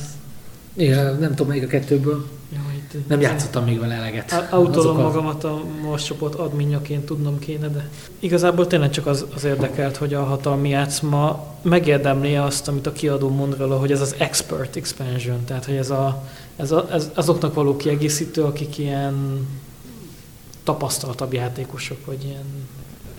Tehát maga, magas szint, mondjuk ez egy magas szintű játékra alkalmas. Tehát ez a gamer kiegészítő, vagy szokták ezt a gamer kifejezést nagyon sokféleképpen használni. Én úgy éreztem, hogy kb. pont annyit nehezít a játékon, vagy pont annyival teszi összetebbé és sokfelé ágazóbbá, mint a távoli gyarmatok Aha. tette. Uh-huh. Én eleve az egész marsot egyben nem gondolom azt, hogy ne tudná bárki megugrani, ténylegesen. Nyilván nem úgy érdemes, hogyha valakinek, főleg ha valakinek nincsen nagyon komoly társasjáték tapasztalata, nem úgy érdemes neki ugrani, hogy az összes kiegészítőt kipróbálom elsőre, de egy alapjátékkal, hogyha megadjuk neki az időt, ezzel bárki vígan el tud játszani szerintem. Meg pár ilyen alapfogalmat tisztázni kell, hogy igen, hogyha erre a lapra rakod rá a kis bronz kockádat, akkor az egy vadászgépet fog jelenteni. Igen. És ezt így jelöljük. Bár- Ez szokott nehézséget Ugye jelenteni. visszatérve egy korábbi adásukra már vannak erre megoldások, szolgáltatások, akik adnak konkrétan lézergravírozott mikrobákat és állatokat, hogy ne a bronzkockát kelljen oda tenni, hanem meg legyen a külön jelölőd rá. Ez csak ilyen a- Akiknek esetleg ilyen típusú pimpelésre van, van igényük. lábjegyzetként. Van még olyan tétel a listádon, ami, ami ebből az évből neked... Különlegesség. Am, amire azt mondod, hogy ez még, tava, ez még jövőre is elő fog kerülni, vagy akár öt év múlva is. Tehát hagyott akkor a nyomot az első benyomás a játékból. Hogy Igen, én kettőről még mindenképpen szeretnék beszélni, vagy talán háromról, nem tudom, azt végül is annyira nem fontos. Az egyik a Cooper Island. Én ugye elég sok heavy játékot próbáltam ki, Trismegistus, Maracaibo, Pretty Porté, Trickerion, és a Cooper Island az az egyik legjobb volt, amivel találkoztam. Ez is egy olyan játék, amiben a játékosoknak az egymásra hatása viszonylag csekély. Worker placement játék, rakhatsz oda, ahova más is rakott már, akkor nem worker placement. De csak egyel drágább. szénre fel. Pont ugyanez, hogy működött. Egy, egy nyersanyagot fizetned kell érte. Mi a nagyon-nagyon nagyszerű a játékban? Egyrészt az, hogy egy olyan tile placement van benne, ami 3D-s. Aha. A tájlokat egymásra pakolgatod. Sima kartonlapokat? Igazából két hexából álló kartonlapokat Aha. pakolgatsz. Igen. Vannak egy hexások is, de az egy speciális, alapvetően két hexásot pakolgat, azzal a szabályjal, hogy meccselnie kell, de bocsánat, egyeznie kell az alatta lévővel, és valahányszor leraksz egy új lapkát, mindig a neki megfelelő erőforrás kockát rárakod. És az, az erőforrás kocka az annyi erőforrást ér, amilyen magasan van. Tehát ha alatta három kartonlap van, akkor ő három erőforrás kockának felel meg. Amikor onnan leveszed, akkor van három ilyen erőforrásod, amit vagy felhasználsz, vagy a maradékot elveszíted. Uh-huh.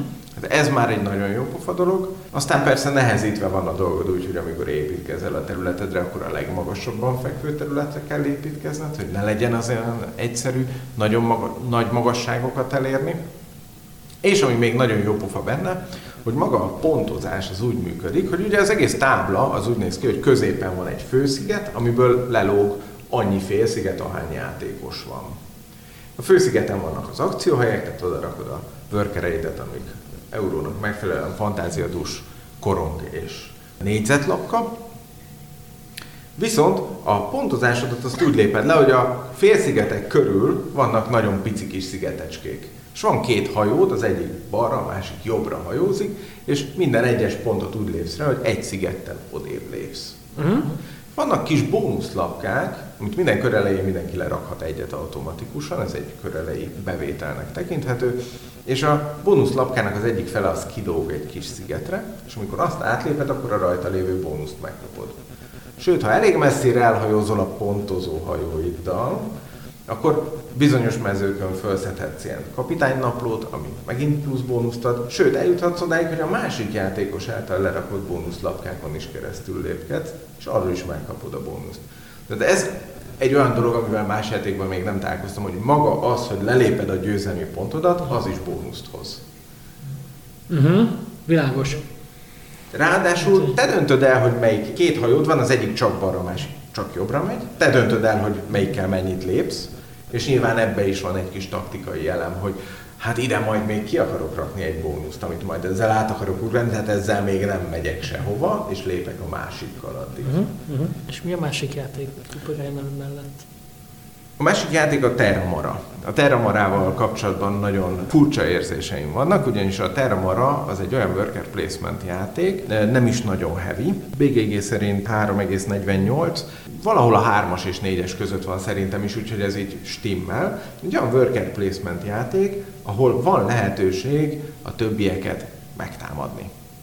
És elvenni tőlük nyersanyagot. Hát ez nekem borzasztóan fáj ki is fejtettem az első játék után, hogy legalább ne nyersanyagot el, hanem győzelmi pontot. Uh-huh. Mert ha győzelmi pontot vesz el tőlem, akkor oké, okay, a játék végén kevesebb lesz a győzelmi pontom, tehát hátráltatott engem, sőt ő gondolom megkapja, tehát akkor ő előrébb van, de a játékélményemet azt nem csorbítja, mert ott lesznek a nyersanyagaim, és fogom tudni csinálni, amit akarok. Na itt nem így van, hanem a nyersanyagot veszi el, egy elég érdekes mechanikával, egy harci trekken mászkálunk előre, és érdekes módon akárkit megtámadhatsz, függetlenül attól, hogy ő sokkal erősebb nálad harcban vagy nem. Csak hogyha erősebb nálad, akkor sokkal kevesebb, sokkal kisebb százalékát tudod elvenni a nyersanyagaidnak. Ha meg gyengébb nálad, akkor meg nagyobb százalékát tudod elvenni a nyersanyagaidnak. Ez leginkább amennyire éreztem, azért van benne a játékban, hogy ne halmozhassd a nyersanyagokat. Tehát kontrollálja gyakorlatilag ezt. Tehát a játékosokra bízza a játék azt, hogy gyakorlatilag... Ta, keep the balance, tartsák meg az egyensúlyt. Egy kis öncenzúrára. Uh-huh ösztönöz, amikor azt látod, hogy már van tíz nyersanyagom, és hú, ott van egy olyan hely, ahonnan még négyet föl tudnék venni, vagy rohadt jó, akkor így elgondolkozol, hogy hát igen, de viszont elviszik a negyedét, hogyha megcsapnak, és akkor hármat vissza kell adnom. Kapok négyet, visszadok hármat, jó, azt adom vissza, amit én akarok, de ez még mindig nem tűnik a nagyon jó ötlet. Mennyire húzom magamra a többiek figyelmét azzal, hogyha elhozom még azt a négyet? Ja, ez viszont jó benne, hogy nem célzott a támadás. Ez nekem nagyon nagy elvárásom egy euróval szemben, hogy ne lehessen már kinézni a Bélát, hogy nem szimpatikus a képe, és meg a múltkor is megtámadott, és ezért a nem tudom melyik játékban, és ezért most jól visszaütöm mindenkit megtámadsz. Ha támadsz, mindenkit megtámadsz. Ah, ez érdekes.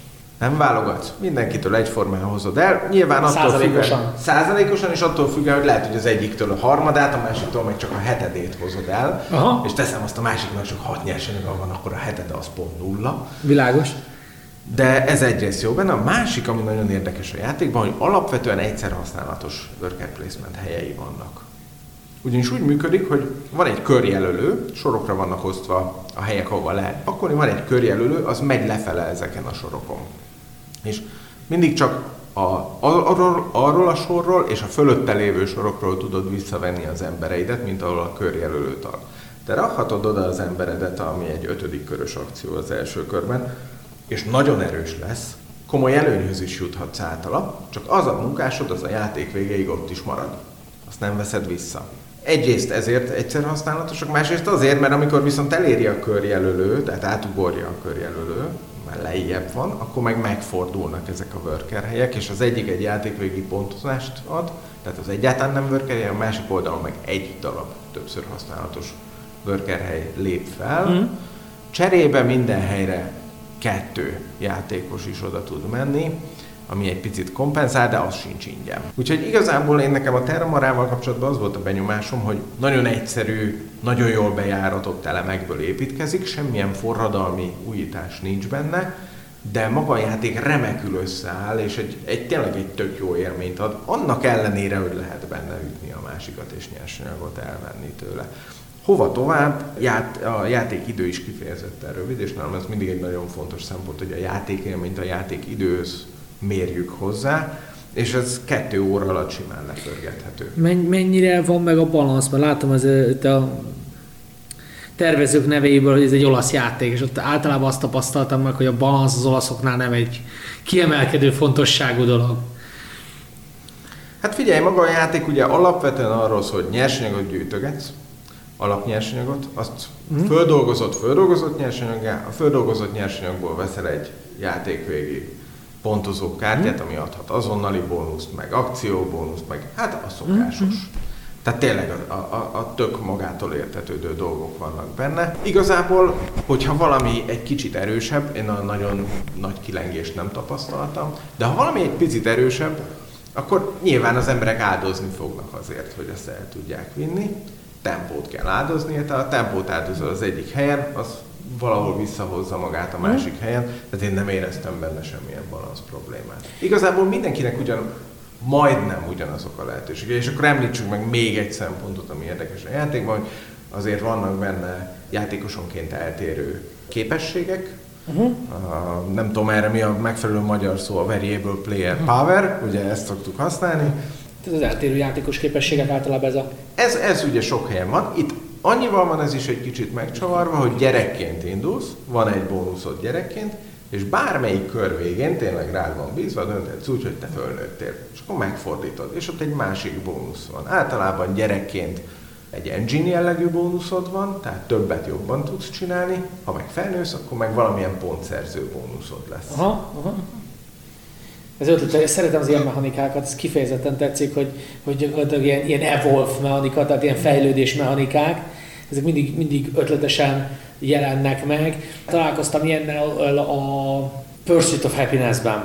Ugye az gyakorlatilag úgy, úgy megy, hogy ugye tízes, tízes, tehát egy kör az egy tízes az életedből Aha. évben. És akkor gyerekként még nem végezhetsz munkát, csak ilyen beugrós egy diák munkákat meg tanulhatsz, és akkor később nyílnak meg az olyan dolgok, hogy párkapcsolat, stb. stb. Tehát itt több lehetőség csak később nyílik meg hogy a játékos számára. Ott ugye ez fix, tehát nem az van, hogy, hogy te döntöd, hogy mikor váltasz, de akkor is szerintem az ilyen megnyíló opciókat, és nem úgy egyszerűen, mint még az agrikólában, hogy egyre több és több és több pozíció van, hanem valamilyen ilyen, amikor ad valami háttérhangulatot, hogy ez mitől történt meg ez az élmény, nekem az kifejezetten tetszik. Tehát én ezt szeretem benne. És ha jól számoltam, még van egy játék, amiről szeretnél beszélni. Legalábbis hármat. Ami gondolkoztál, hogy esetleg még? Még esetleg megemlíteném az Orlán Stories-t. Aha. Tehát az Orlán stories azért érdemes megemlíteni, mert valószínűleg elég sokan ismerik az Orlánt, ami Igen. egy közepes nehézségű, viszonylag gyors, nagyjából ilyen két órás euró játék, és backbuilding. És nincsenek benne alpakák, sajnos. És nincsenek benne alpakák, ennek ellenére nagyon sokan ugye, amikor kijött a Altiplano, akkor azt mondták, hogy hát jó, jó, na de azért az Orlán az azért mégiscsak. Az Orlán Stories nagyon más nagyon-nagyon ugyanaz az alapmechanikája, tehát pontosan ugyanaz az alapmechanikája, mégis nagyon más, mert ez megpróbál egy epikus játék lenni. Nekem leginkább a játékérzőben a korokon átrahajazott. Hát látom, hogy 5 órás játékidő az eléggé combos. Ez így van, 5 órát játszottuk a társas játékok ünnepén, ahol eredetileg az volt a tervünk, hogy majd három játékot is kipróbálunk. Aztán... Ja, ez volt az, amikor találkoztunk Ugajpen, ezt játszottátok. Végén nagyon megörültünk neki, hogy kettő belefért abba a kilenc és fél órába, ami ott rendelkezésre állt föl van osztva a játék maga korszakokra. Uh-huh. Ahogy te rajtad áll, hogy mikor lépsz tovább a következő korszakban, nyilván van valami feltétele, változik egy csomó minden. Például van, hogy több vagy kevesebb erőforrásból tudsz ugye ez a húzok a zsákból embereket, az az erőforrás a játékban van, hogy ha tovább lépsz, akkor kevesebb erőforrásból fogsz tudni gazdálkodni, de megnyílik előtted más lehetőség, ez folyamatosan fejlődik a játék, a játék végéig. Én nekem ez egy picit hosszú volt, biztos vagyok benne, hogy lesznek olyanok, akiknek ez, ez nagyon fog tetszeni, és még érdekességképp megemlíteni, hogy van benne egy kis majdnem roll and elem, mert hogy van egy papírlapka, ahol a játékvégi céljaidat kis ceruzával kiixelgeted, amit már elértél, gyakorlatilag föl kell áldozni bizonyos dolgokat, illetve el kell érni ilyen kis mini célokat, ráadásul abból valami borzalmasan sokat, 20 darabot kell elérni, és amikor már játszunk három órája, és a legjobb embernek van nyolc, akkor azt éreztük, hogy ez soha nem fog véget érni ez a játék, de azért a vége fele egy picit fölpörög a dolog. Viszont tényleg megvan ez az egész epikus hangulata a dolognak, ahogy haladsz előre a különböző fázisaiban a játékoknak. rögtön a játék elején nem elérhető számodra minden figura, ami az orlában elérhető. Tehát a... Tehát egy epikus euróról beszélünk gyakorlatilag. Józsi, neked van ilyen személyes limitet, hogy mennyi ideig tudsz egy epikus eurót játszani?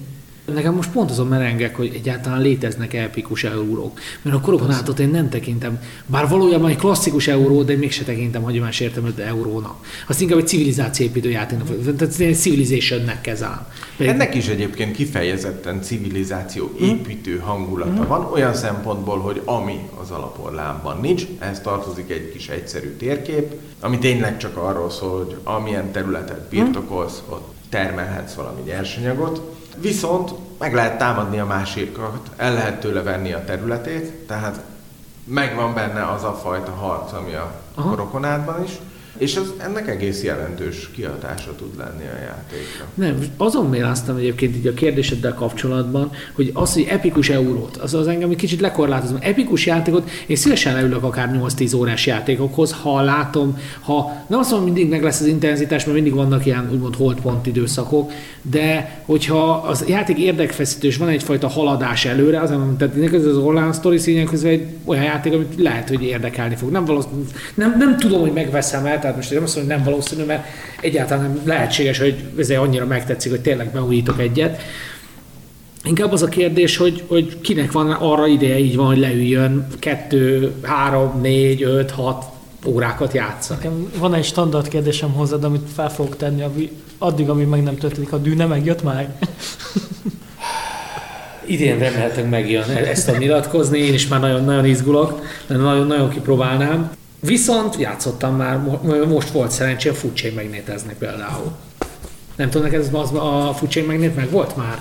Nem próbáltam még ki, valószínűleg nem is fog nekem nagyon bejönni az a játék. Ami Ez elképzelhető Negatív egyébként. kritikát hallottam róla az az, hogy ha az elején lemaradsz, akkor te lemaradtál. Hát ezért van ketchup Ketchup kiegészítője. Igaz, igaz. Na, azt nem tudom, hogy abban a kiegészítőben egyébként mi változik.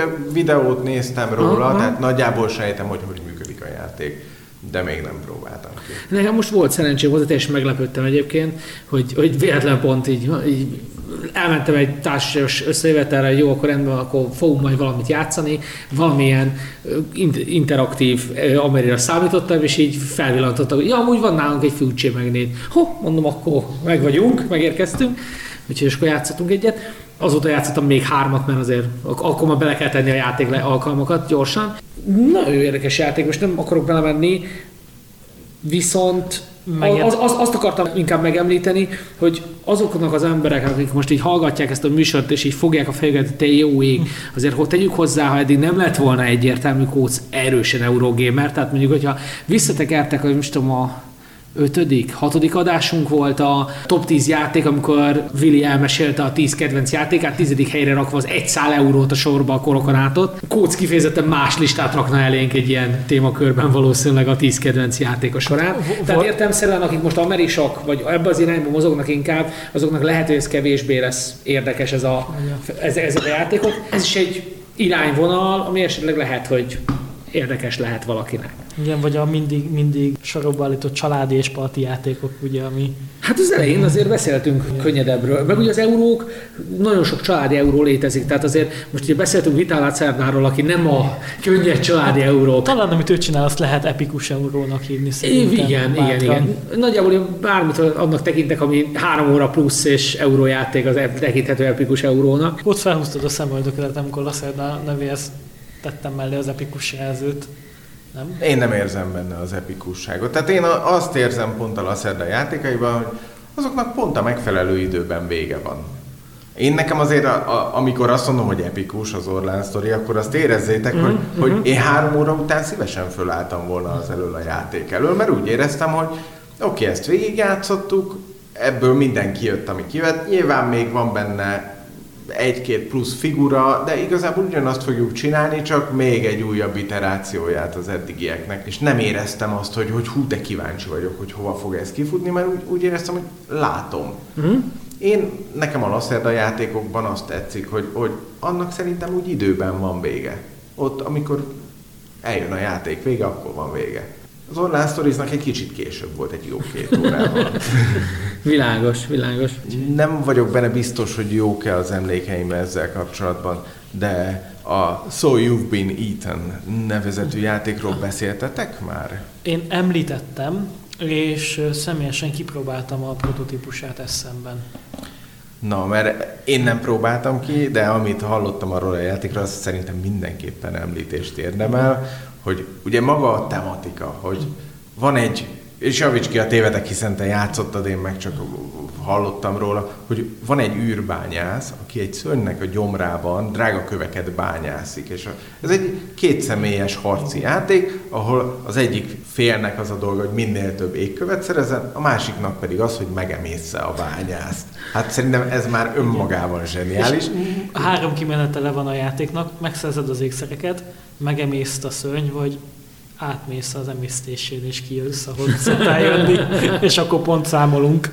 És persze hogy minden modern játékhoz ehhez is kellett szólómód, de itt azt mondták, hogy, hogy hát kétfajta szólómódot kínálunk, lehet a alvó szörnyel, amikor te vagy a bányász, vagy lehet a robotbányásszal, amikor te vagy a szörny, Sőt, ez az első játék, legalábbis az én tudomásom szerint, ami nulla játékossal is működik. A, rob- a robotbányászt az alvó szörnyünkkel átzavarod. A robotbányász az alvó szörny ellen, ahogy ők fogalmaznak, a játék lejátsza önmagát neked, csak csinálni kell az utas. csak mozizol. Igen, igen, igen. Hát már, itt, itt már majdnem eljutunk oda, ahol a gazdák, hogy okosabb volt, hiszen ott is ezt csináltad, csak ott nem volt kimondva. Így, így, így. Én szerintem ez egy zseniális marketingfogás. A koncepció jó, én a Vasztal még nem játszottam, mert az is egy, hogy egy kellően aszimmetrikus játék, ahol ugye ugyanez van, hogy a sárkánytól meg akarjuk menteni a királylányt, kirabolni közben a sárkányt, megölni a sárkányt, majd kö- és közben omolja ránk a szika barlang, tehát ott is egy ilyen, ezek különböző szerep, különböző karakterek a játékban, és ezek mindig, mindig ilyen érdekes. Azért az ilyen szinten aszimmetrikus játékok mindig érdekesek tudnak lenni. Hát én, én csak annyit mondanék, hogy a So You've Been Eaten lett volna az egyik játék, amit megveszek eszemben, ha kapható. Akkor ez, ez még nem. nem. Nem készültek el egyszerűen a játékkal, és csak egy prototípus hoztak. De engem meggyőzött egyébként ez a próbajáték arról, hogy attól függetlenül, hogy van benne ez a geg, ez a polgárpukkasztás, hogy nulla játékos, azért önmagában a játék megállja a helyét is. Mm-hmm. És jó. Úgy működik egyébként, hogy a két táblát raksz egymás mellé, az egyik fele te vagy a bányászal, a másik a szörnyel, és megfordítod a táblát, hogyha a, a, az AI-t gyakorlatilag a mm-hmm. mesterséges játékost akarod játszani helyette. Világos, világos. És ilyen tényleg azt, azt kapod a játéktól, amit ígér. Ráadásul Kvancsai Moria volt hozzá a illusztrátor vagy grafik designer, aki, aki nekem személyesen az egyik top. Ugye, ugye a Lassada játékokhoz mindig ott van, adják mellé így bónuszban INO túlt is, tehát Lassada gyakorlatilag nem csinál, úgy tudom, nem csinált a játékot, amihez nem INO tervezte a grafikát, meg az interfészt. Hát amióta az Eagle Griffonnal van, azóta szerintem Igen, az időben. nem. Bár a CO2-ben nem vagyok teljesen biztos, szerintem a CO nem, azt, az Giocsi volt, igen. De azt nem tudom, hogy az, az ilyen a túl volt-e. Hát ha jót akarnak maguknak, akkor igen, mert ugye gyakorlatilag nem is, mert nem is Lacerda játékok vannak, hanem Lacerda Ayano Tool játékok. Hogyha az Onmas kampányára emlékszik valaki, akkor annyi volt a promószöveg mellé, hogy a Game by Vita Lacerda Art by Ayano Tool. Tehát, hogy egy, e, tehát játék címe, Lacerda tervezte, Ayano Tool rajzolta. Na és csak annyit azért akartam, hogy vannak emberek, akik megvesznek játékot azért, mert Ayano túl csinálta hozzá a dolgot. Például a Pipeline volt most egy ilyen, tehát a Pipeline volt egy olyan eurójáték, ami idén jelent meg, és amellett, hogy egy jó játék, kapott egy pluszt Ayano túl munkássága nyomán. És a Soyuz Minitön meg Juan Moria, aki nekem egy ilyen, hát nem csak nekem, ő ugyanilyen feltörekvő, vagy már talán nagyon-nagyon elismert játékgrafikus. Uh-huh, uh-huh. Ilyen otúról egyébként azt érdemes még tudni, hogy ő nem csak megcsinálja a grafikát, hanem adott esetben beleszól egy kicsit abba is, hogy a játék hogyan kezeljen bizonyos komponenseket. Tehát mi az, amikor érdemes egy sávot, egy pontozó sávot fölrakni a táblára, és mi az, amikor helyette használjunk inkább valamilyen komponenst, amit a játékos a kezébe tud. Tehát ő még ilyenekbe is belefolyik. A design az egy nagyon fontos dolog tud lenni a táblán. Ja, és Düné, Dünére visszatérve, ez nem tetszik egyeseknek, hogy egy PNP grafikával ellátott verziót árulnak most gyakorlatilag. Szerintem az is lehet szép. Nem tudom, majd amikor fizikailag látom, akkor véleményezem, ugye láttam már a videókat, láttam fotókat róla, meglátjuk. Én azt szoktam, tehát nekem nem tetszik a borító. Ez tény. Tehát nekem nagyon szögletes a homokvéreg, ami rajta van. Nekem sokkal jobban tetszik a régi design, tehát én, ugye, én nagyon szerettem a filmet, nagyon szerettem a könyveket. Nem tudom, ez van. Tehát én azt szoktam mondani, hogy most ha egy fekete dobozba adnák, valószínűleg akkor is megvenném. Egyébként az érdekes dizájn lenne, egy fekete doboz, ezüst színe kiírva rá, hogy dűne, kész, semmi más, csak ennyi. Eldorado. Akár, igen, igen. Niktofóbia.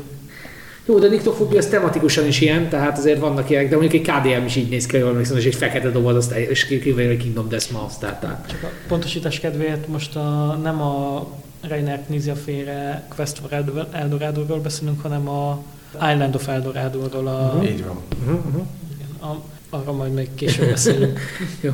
Úgyhogy jó, köszönjük szépen Kócnak, hogy itt volt, és így bemutatta nekünk a 2019-es eszeni, elsőben eszeni, főleg euró és parti vonalat. Igen, azt megjegyzem, hogy, hogy, egy szűk hogy azok a játékok, amikről itt beszéltünk, a, konkrétan a Maracaibo, a Cooper Island és a Magnificent, azok kapták a legnagyobb hype-ot eszemben. Tehát am, hogyha Essen idején nézted meg a BGG-nek a hotness listát, akkor ez a három játék valahol ott volt a top 5 környékén.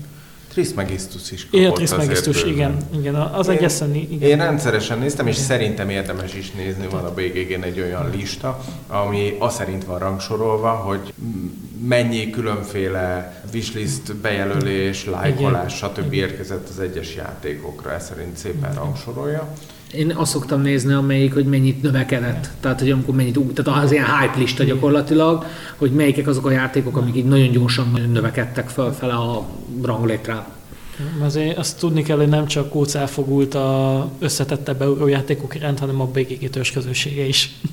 Egyébként igen, leszámítva ugye azért, de azért nem feltétlenül, tehát azért az ilyen nagy kás játékok is pörgetik rendesen a BGG-t. Tehát a, most legutoljára mondjuk nem is tudom melyikről beszéljek, mert eszembe jut ugye a Nemezis is ilyen volt. Parizs, ami ugye némi botrány volt körülötte, aztán most végül megnyugodtak a kedélyek, mert lett szállítás, és jó is lett a játék, szóval... Tényleg ott volt, volt valami probléma? Igen, hát a Barázs az borzasztó sok mínuszpontot kapott, azért mert csúszott a szállítás, és, és nagyon sokáig hidegette őket a kiadó, hogy most mi lesz, hogy lesz.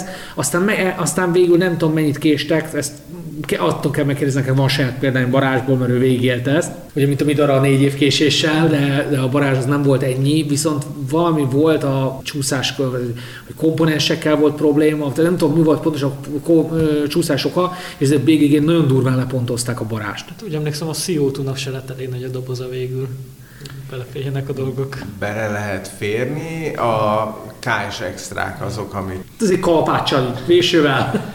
Hát, hát az, az, igazából az inzetre rápakolós, és ugye egy két réteggel több uh-huh. van, mint amennyi, a, ameddig a doboz tart. Tehát, hogy, hogy egy két kartonlapnyival lóg följebb az egész, ki lehet bírni. Igazából ott vannak nagyobb problémák is. Például beígértek pár dolgot, hogy lesz, lesz rajta linen finish, hát nem sikerült összehozni, de a, szerintem az egyik legcikibb az az, hogy az egyik kártyapaklit azt fejjel lefele nyomtatták, tehát az elő és hátlapja az egymáshoz képest fejjel lefele van. Igazából nem befolyásolja a játék, Zavaró, mert egyszerre zavaró. csak az egyik felét nézed, és meg lehet fordítani azt a kártyát, amikor átfordítod a másik oldalra, de azért mégiscsak. Igen, zavaró. Ki van érte fizetve az a pénz, akkor az ember elvárja, hogy egy hibátlan terméket kapjon, ez pedig nem az. Meg eleve egy Lassado játék egy prémium kategória szerintem, és ott különösen nem lehet megengedni az ilyen malőröket. Uh-huh. Hát az Eagle Griffonnál ott nem is nagyon szokott manőr lenni. Köszönjük szépen a figyelmet. Akkor, ha gondoljátok, akkor kommentekbe írjátok le, hogy nektek mi volt az idei kedvenc játékotok, legyen az Ameri, legyen az Euró, legyen az Abstract, ami, ami nektek nagyon bejött idénről. Köszönjük a figyelmet, sziasztok! Sziasztok! Sziasztok!